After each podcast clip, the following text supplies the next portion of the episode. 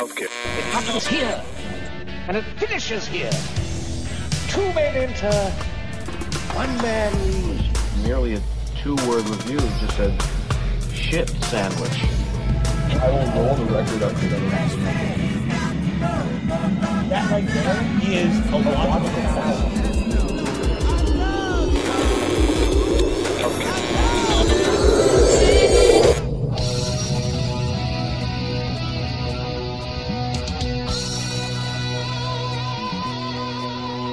Welcome back to the Basement Full of Music Lovers. You are now tuned in to yet another exciting adventure with us here on Twenty Glass the Podcast. I am your host, Kevin, as usual, and I am actually still on vacation. I'm coming you uh, through the magic of planning ahead. Uh, we got a, uh, a bunch of these in the can, and uh, and honestly, uh, big thanks to our entire team. We, we sort of did a bunch of these super fast so this could happen, and and uh, knocked it out. They're they're always great, but they uh, we had some fun, drank some drank some beers, and talked about some great music, but did a lot of it. Uh, so uh, that's what brings us to today, talking about a band called Loma. Now this album came out maybe a month or two ago. We've been it's on our list to talk about, and and by that it's I mean it's not just hanging out. Like maybe we'll get to it. Uh, first time I think most of us heard this, we're like, "Damn, this album is tight." Over the past few months listening to it, uh, it is is sort of grown. Um, you, can dig into it, peel back layers of it, and there's always more to discover. Uh, members of this band from Shearwater, a cross record.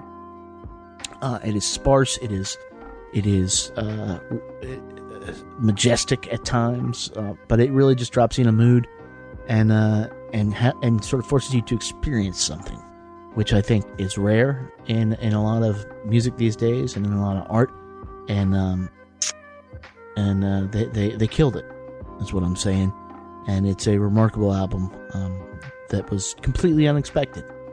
Just sort of dropped onto the planet, into the universe, and like now here we are talking about. it. So that's what we're going to be doing. At the back end of this, we're going to be talking uh, about a band called Motorcade.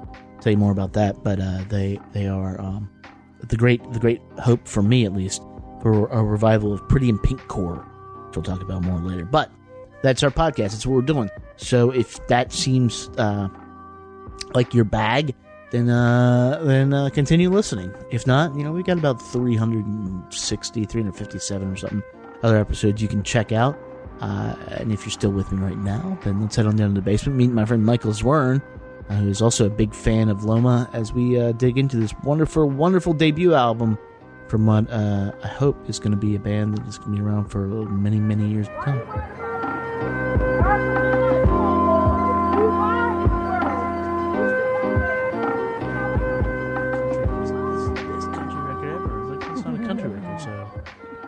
Sweet. But neither here nor there. You ready to talk about Loma? Um, let me see. Where to start? Where to start? It's been a minute, man. It's been a long time. Yeah. You checking your gram? Uh, no, I'm not. I'm actually, well, to what I'm doing right now. Snapchatting? No, absolutely not. I'm looking for a review that I wrote of the last time that I saw the members of Loma play, but as separate Oh. bands. Cross Record and then Cross record and Shearwater.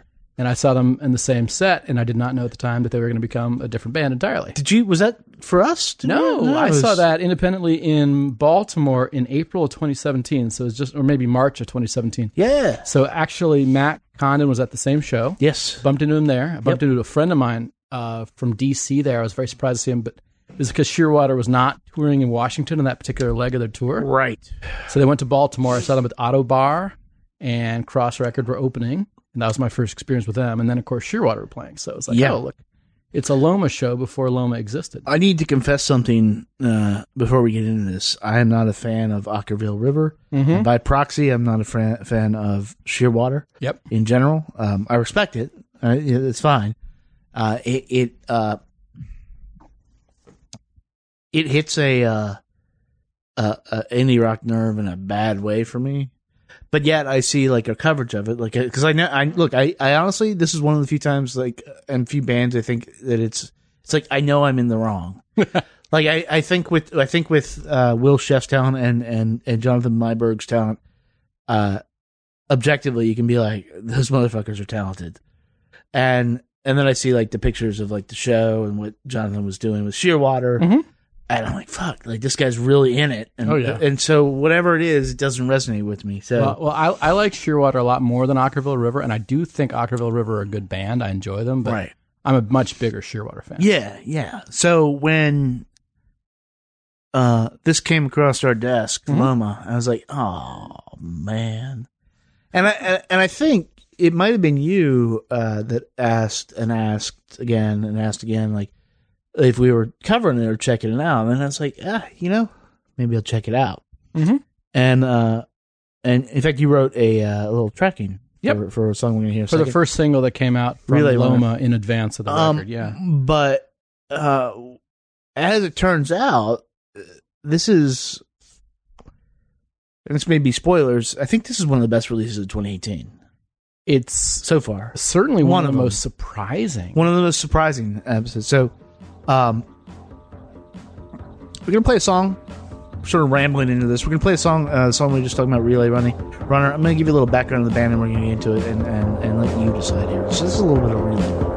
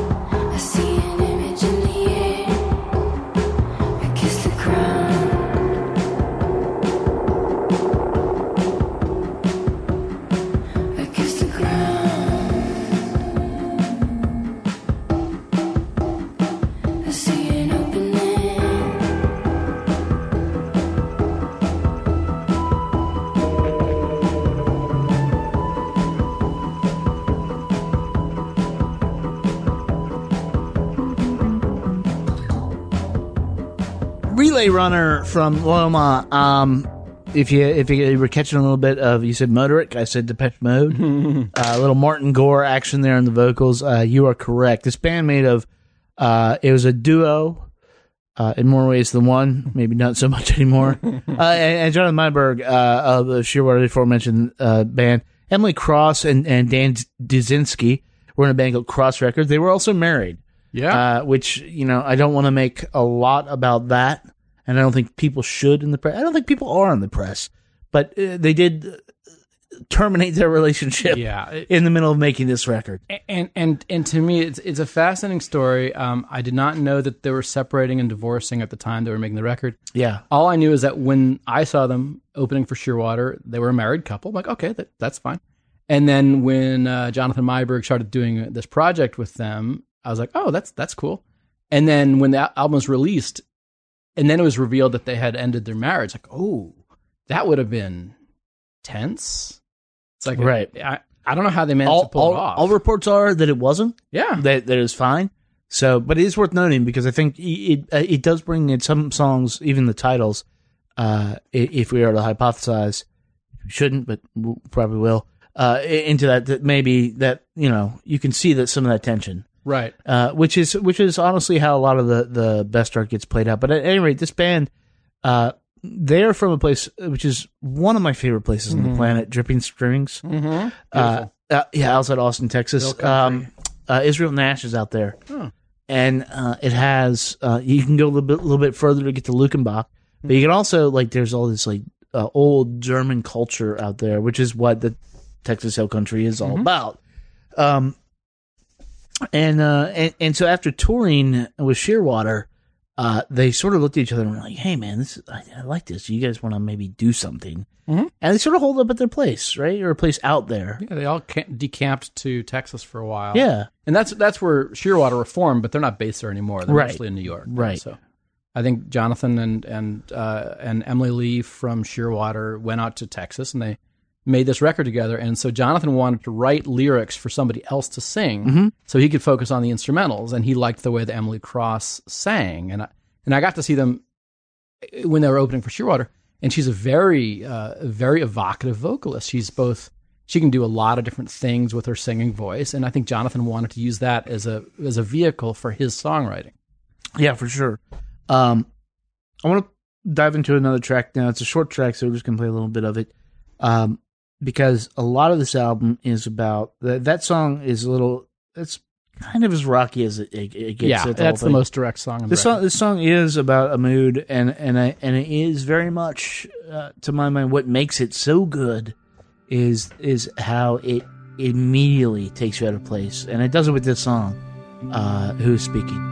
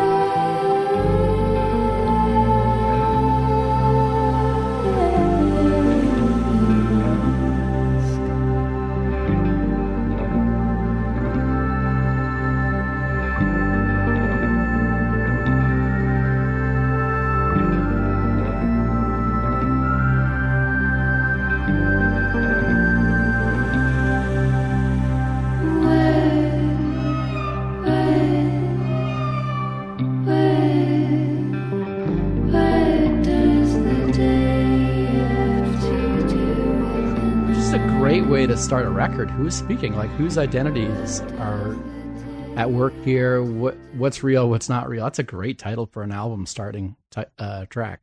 It's a great title for an album. It's who is. I mean- good. I mean, but It's a Laurie Anderson thing, right? yeah, it is a Laurie Anderson thing, which is funny because like uh, this song and a lot of other songs of this album, like I think a lot about uh, like English folk when I when I hear that song, and and I think um maybe that's one of the reasons why this works for me because to be honest. Like English folk doesn't work. Like I, I'm not ever gonna reach for a Fairport Convention record, Hmm. Ah. or or honestly anything that Matt likes. Wh- where- whereas I will Yeah, happily you will. reach You for a will Fairport happily reach for- convention record. But it's such a weird thing to show up on on this this guy who let Shearwater is one of those indie bands, and, and indie with a capital I.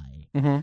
Uh, and and uh, you know they have the the respect and they have the the cred uh, from everybody, and so when you pair with him and you're doing this stuff, then that's sort of what you expect. And to come out like right out of the gate with this that leans heavily into other traditions, it it cues you off to like maybe you're in for a different journey. Yeah, and so in terms of what is really interesting to me is the so Jonathan decided not to sing on this record, so it's all it's all Emily Cross singing, but they also in both uh, Emily and Dan and Jonathan and Emily Lee from Shearwater, they're all very intensely interested in different instrumentation. So I think they looked at it as a chance to also play musical instruments that they don't usually play. So there's a lot of I think found sound on this record. So Yep. Jonathan Meiburg is a doctorally trained. I don't think he's got his PhD yet, but he's working on it. Ecologist. So he records field noises of birds, of of uh, of frogs, of other animals in the wild, and then he often puts them in the background. So you hear these things that you're not sure if they're musical instruments or if they're recorded uh, in a field somewhere uh, late at night. They could be frogs. They could be bird song late at night. And again, that adds to the dreamscape. Yeah, like, absolutely. it. And so I think that um, when I saw Cross Record opening for Shearwater, Dan did most of the sort of the different instrumentation, and they they're all over the place musically. They uh, the Wabi Sabi record and then the other Cross record Mm-hmm. album are really very different. Like, but they use a lot of different instrumentation. I think Jonathan Meiburg took Loma as a chance to play instruments and use uh, soundscapes in the way that he wasn't doing on the most recent Shearwater albums, which were a lot more direct, a lot more um, Yeah. rock and pop oriented uh, on the last few records than they had been when they were kind of in the middle of this sort of very mystical trilogy of uh, records about ecology and islands and wildlife a number of years back. So what I like about you know uh, who is talking is like you're immersed in this very uh, this very murky world, but then you got Emily Cross singing these lovely sort of harmonies with her own uh, background recorded vocals, and then you're wondering where it's going to take you. And the record goes a lot of different places. Um, Relay Runner is the most direct of them Relay all. Runner is the most direct. Well, there's also a connection here that, that uh, it hooked me on this song in particular. Um, if you remember the Wim Wenders film or any Wim Wenders films, uh, Until the End of the World, Oh my goodness, one All- of my very favorite movies of all time. Yeah, exactly. And and and for people who don't know, we've actually talked about it on this podcast before. But for people who don't know, it's a movie about uh, ostensibly it's a detective story, a road trip movie. It is all these things, but uh, and the Italian director's cut is like eight hours long. Oh my god. But I have not seen that. I have the I have the three and a half hour cut.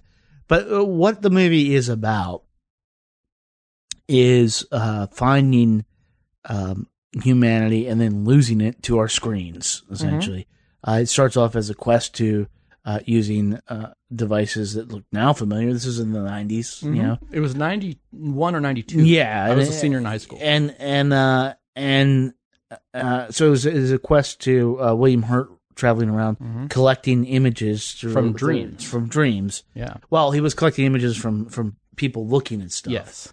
but but that translated into collecting images through dreams, uh, which is our uh, direct analog, even though I had no way of knowing to Mm. our iPhones today. Uh, you know, just staring at screens, and that's how everybody ends up addicted to it, like they were addicted to morphine uh, addicted to their own dreams. But the soundtrack featured a lot of work from David Byrne. It featured uh, a lot of string work from the people who were supporting like Nick Drake at the time, and that sounds like any of the background Yeah. stuff. Oh, that that's a good good callback. I like that. And and for that to be like suddenly, whether they knew it or not, uh, recalled, like I almost think it's intentional. I mean that th- that downstroke on that violin, the, just the way it, it, the way it evokes, it's it's it's Wim Wendersish. It's- That's that's a great comparison. So I love that. Uh, we've never discussed this. I love that movie and that soundtrack very much. After you know, yeah, twenty seven years later, but uh, that is a good callback because you it's got some of that same, uh, you know, that same aesthetic where you're not entirely sure what's real and what's half remembered, or that you're waking up and you're not quite sure of the boundary between uh, your waking life and your dreaming life. yeah, which is where the movie ends. Graeme Revell was actually the composer exactly. for that. Yep. And a lot of cello on that album, a lot Yep. of string sections on that album. hmm Yeah, yeah. So this is a real good comp. Uh, but it does move on from that. It, Yes. it, it definitely moves on from that. Uh, and, and we heard as poppy as it get, but I mean, how would you describe Joy? Like, this All right, is, so so Joy is my my pick for this record. So the opening sound is a very distinctive sound that to me calls back Peter Gabriel's San Jacinto.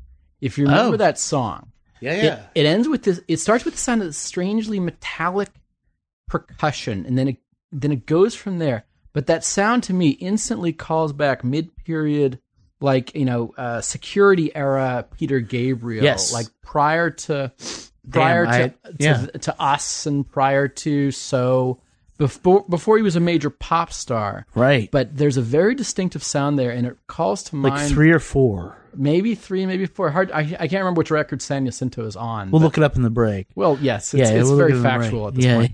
Uh, but so I love the way that this starts with this little metallic sounding percussion, and then it swoops into um, the way that Emily Cross sings over this um, loping kind of melody, and it's Yeah. it's both beautiful and it's a little um, chilling at the same time, which I think characterizes a lot of the album overall. Yep.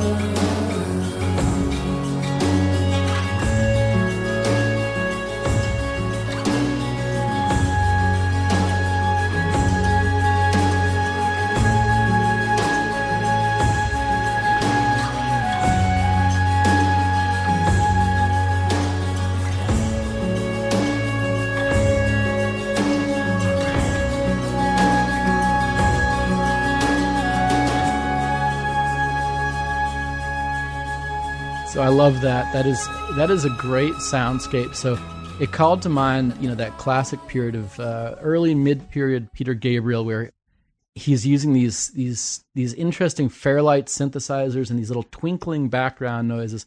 Then you got that really loping melody, like a million, million, million. And so Emily Cross is singing that lead vocal, and I suddenly just thought of another uh, point of comparison there. So I caught Kevin's reference about having never listened or put onto a, uh, a Fairpoint convention record. But there's a song on this on uh, Richard and Linda Thompson called "Night Comes In," and I suddenly realized Okay. I think Emily Cross is actually quoting from this song in one cor- in one line about night coming in right there. Really?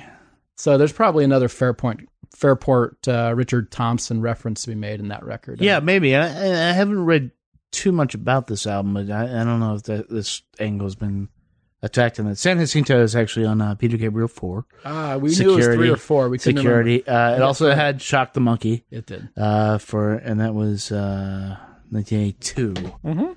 Uh, it's a very specific place to reach back to, uh, but I but I think it uh, you know we we started with Relay Runner, which is just uh, sounds modern, but I mean I guess that's the charm of this this whole album for me is that it sounds uh, out of place, which Mhm.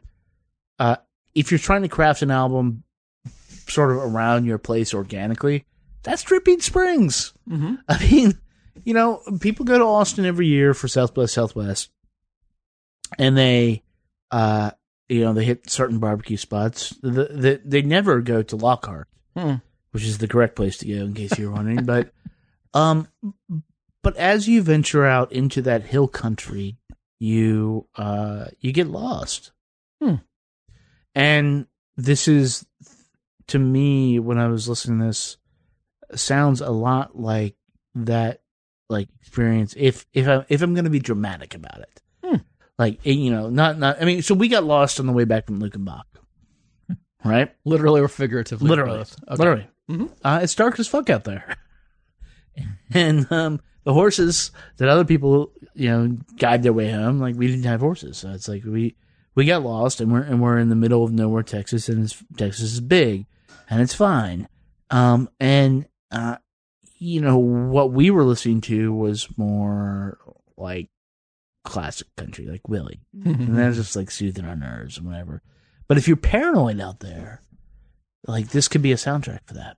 See, I would I would have never thought about that, but that's interesting. So when I listen to the Loma record, I'm like, this is a record that's kind of out of time and out of space. It Yeah. doesn't it doesn't really fit in into the Shearwater um And it's on know, Sub Pop. It's on Sub Pop. Like, that that's what? probably that's probably a, an artifact of the fact that Shearwater's on Sub Pop right now. Mm-hmm. And Cross Record had not been on, on. By the way, we should say that Cross Record may or may not ever exist as a band anymore. Yeah. They may not because the couple is no longer married together. They may continue to sing and write together, but I don't think the band is Right. going to exist. right. So that's a you know it's a sad thing. Cross Record was an interesting band. Uh, um, I didn't love their records, but I thought they were interesting. I was really glad I got to see them in concert. Anyway, so so I think that you know this Loma record's kind of out of time, out of place. It doesn't fit in a lot of other stuff that you'll hear because it's calling back to very, very disparate, very um, uh, not obviously connected musical influences, and I think it's partly because it was created as something of an intellectual exercise by Jonathan Meiburg. He wanted to challenge himself, I think, writing songs to be sung by someone else, which he'd never done before, Right. Which is, and limiting himself to instrumentals, whereas in the past he'd been the band leader after he left uh, Okkervil River, which was a long time ago. And I think Emily Cross and Dan Duszynski took it on as something of a challenge himself because they hadn't collaborated other than as a married couple before. And then in the middle of recording this, their marriage was coming to an end. So yeah. it's it's got a lot of weird distance, I think, to it, um, and it's it's engaging. It's sort of challenging as a listener to sort of figure out what's going on with the production techniques, with the soundscapes that they're working into the record, and then you know you got Emily Cross singing these very lovely melodies over them, but it's often not in a reassuring kind of way. It's often in a fairly um, sometimes distancing kind of way. Well, it's distance and it's also like uh embracing. I, I think. I mean, there's a song called "Dark Oscillations" on Yes. this. I mean, that's not.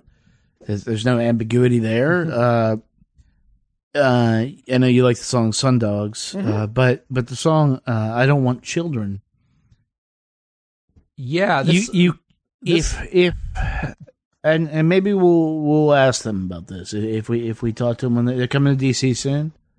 Uh,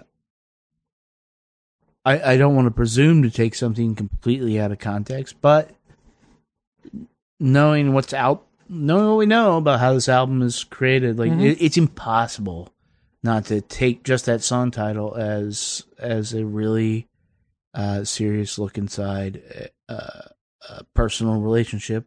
And yet, it wasn't written by Emily Cross or Dan Duszynski. It was written by Jonathan Meyerberg, Right. who doesn't know that the couple he's writing his music with Right. are divorcing.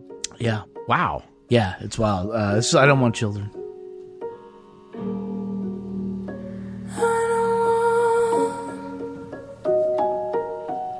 Children,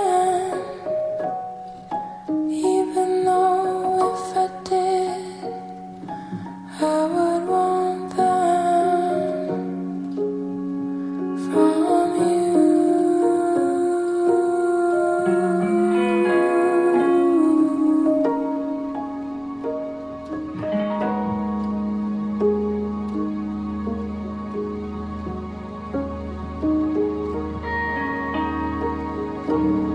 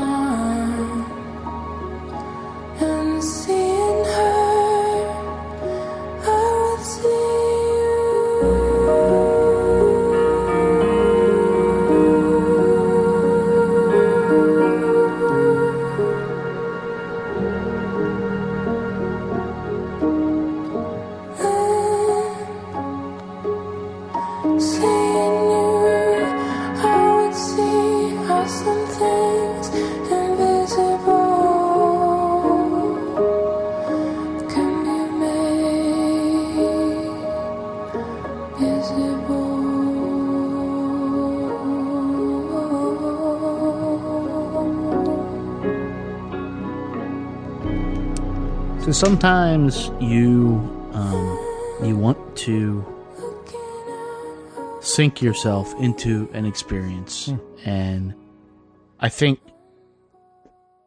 the uh, the political events of the past year or so, eh, 2017, I think closed us off to that a lot.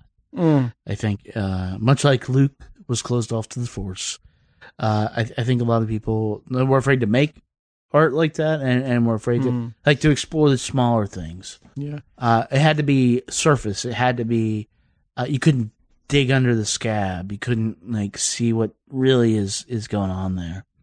And that song for me, like, the, it comes in the center album. It is uh, for me the centerpiece of the album. It is so emotionally raw, so direct.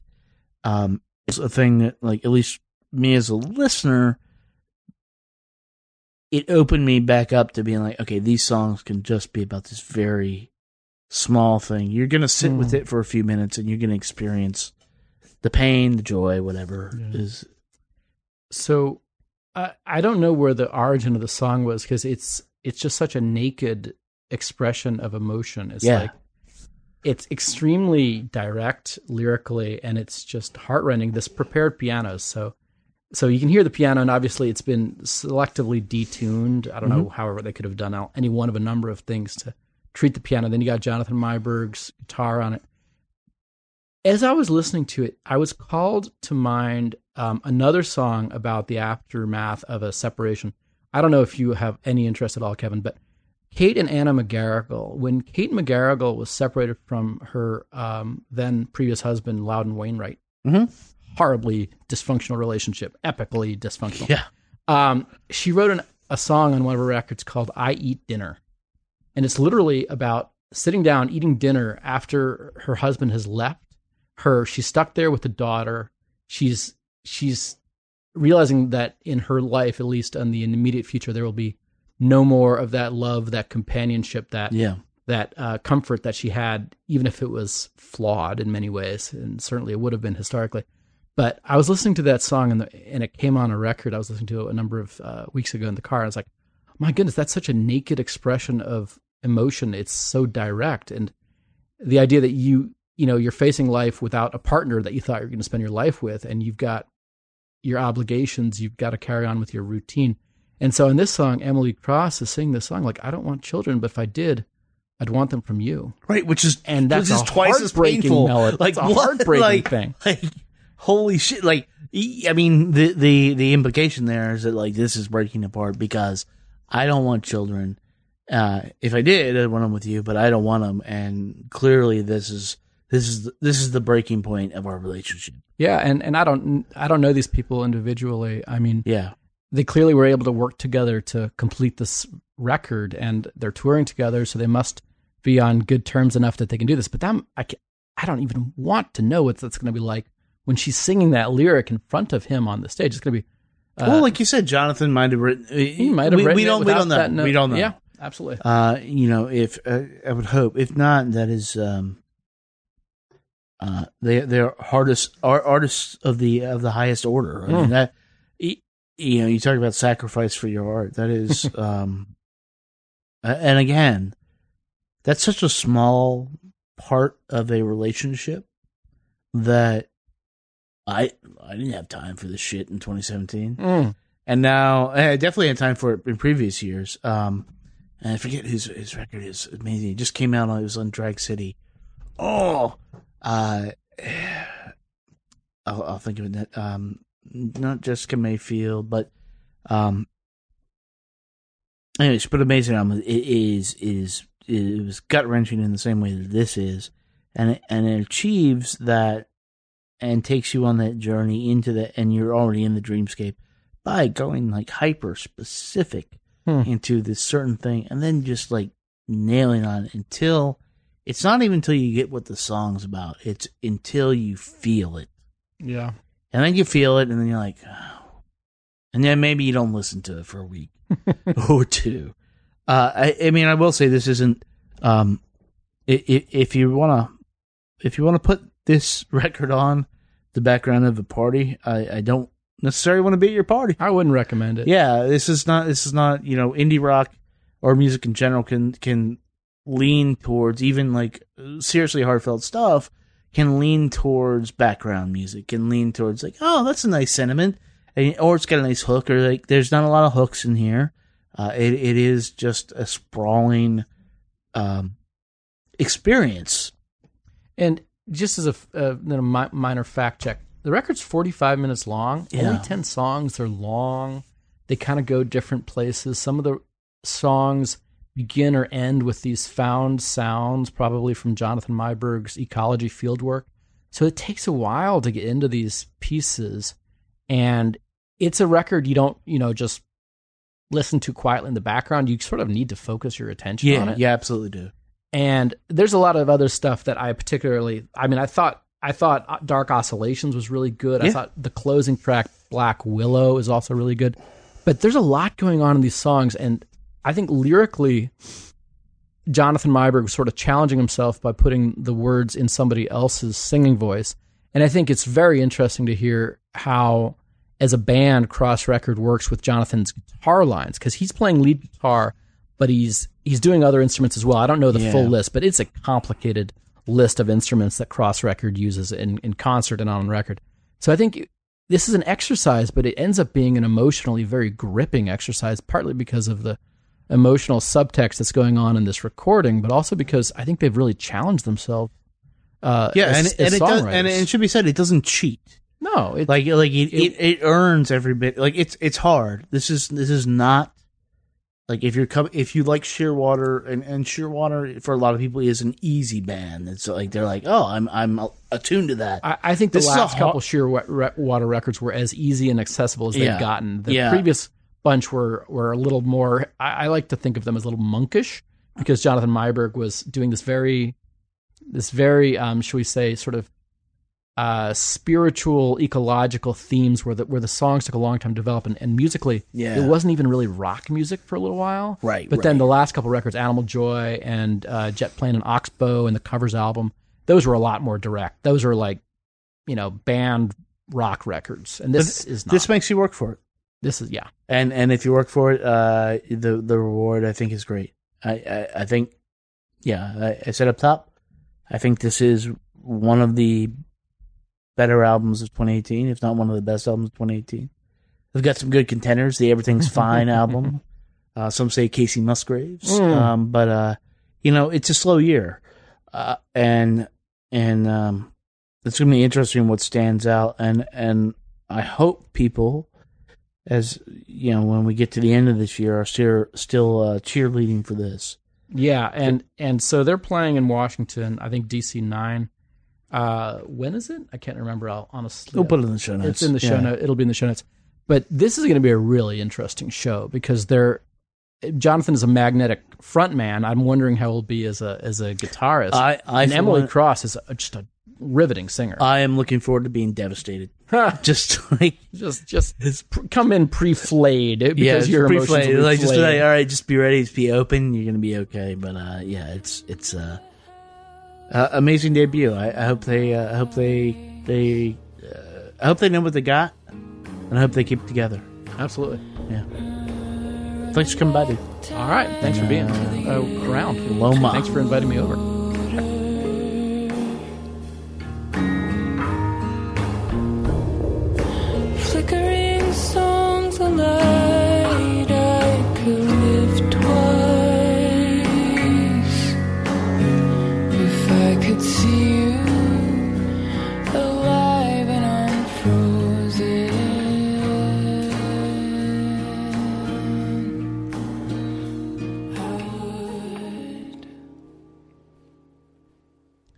Loma's self-titled debut is available everywhere you can buy records out on Sub Pop.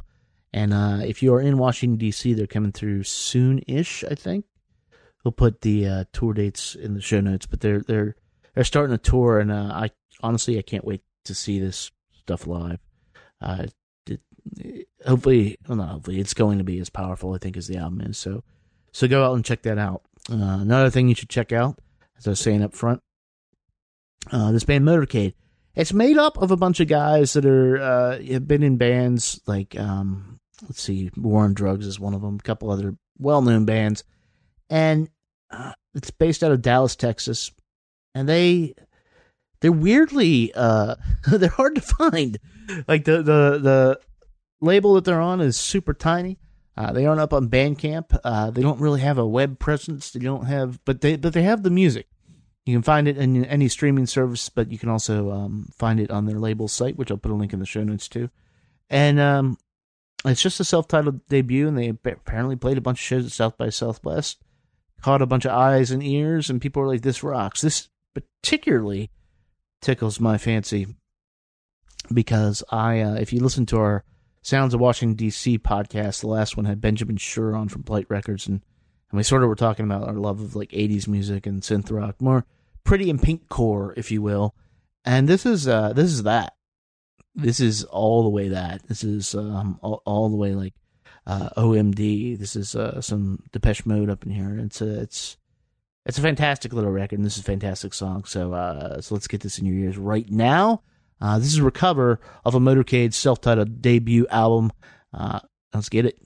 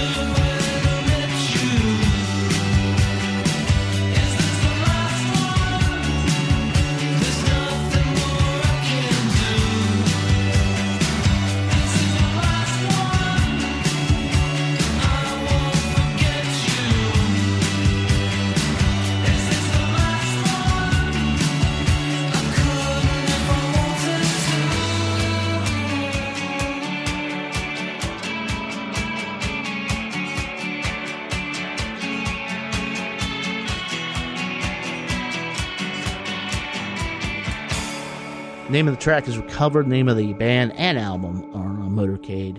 It is available everywhere uh, now. I think the uh, I just got the vinyl. Sounds fantastic. I think it's sort of limited, so if you want to do that, uh, order it, get it.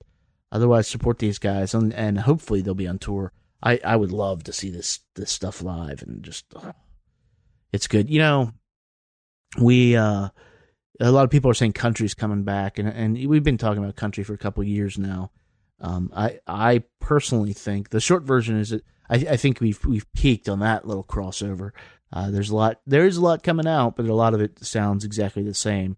Uh, it's all good stuff, but it, it is there's no um there's no moving the art form forward or really thinking about it as anything other than product. But what I see coming is uh, maybe a, a super tight uh, 80s music revival, uh, more of the pretty in pink core, the late or middle the late 80s stuff. And, uh, and I, for one, and am here for it. So we'll see if that bears out. Uh, that's it. We're out of here. If you liked what you heard, you can subscribe to us on iTunes, leave us a rating or a message there. Listen to us on all the services like Google Play, Mixcloud, Stitcher, Spotify. Um, and uh, we're going to be back at the end of the week.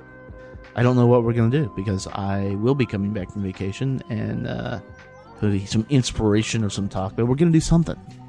There'll be something for you on Thursday out there. And um, yeah. So I, ho- I hope your week and uh, our past week and a half has been as good as mine potentially has. And uh, we'll talk to you in a few short days. Until then, be good to your ears, but be better to your people. Talk to you soon.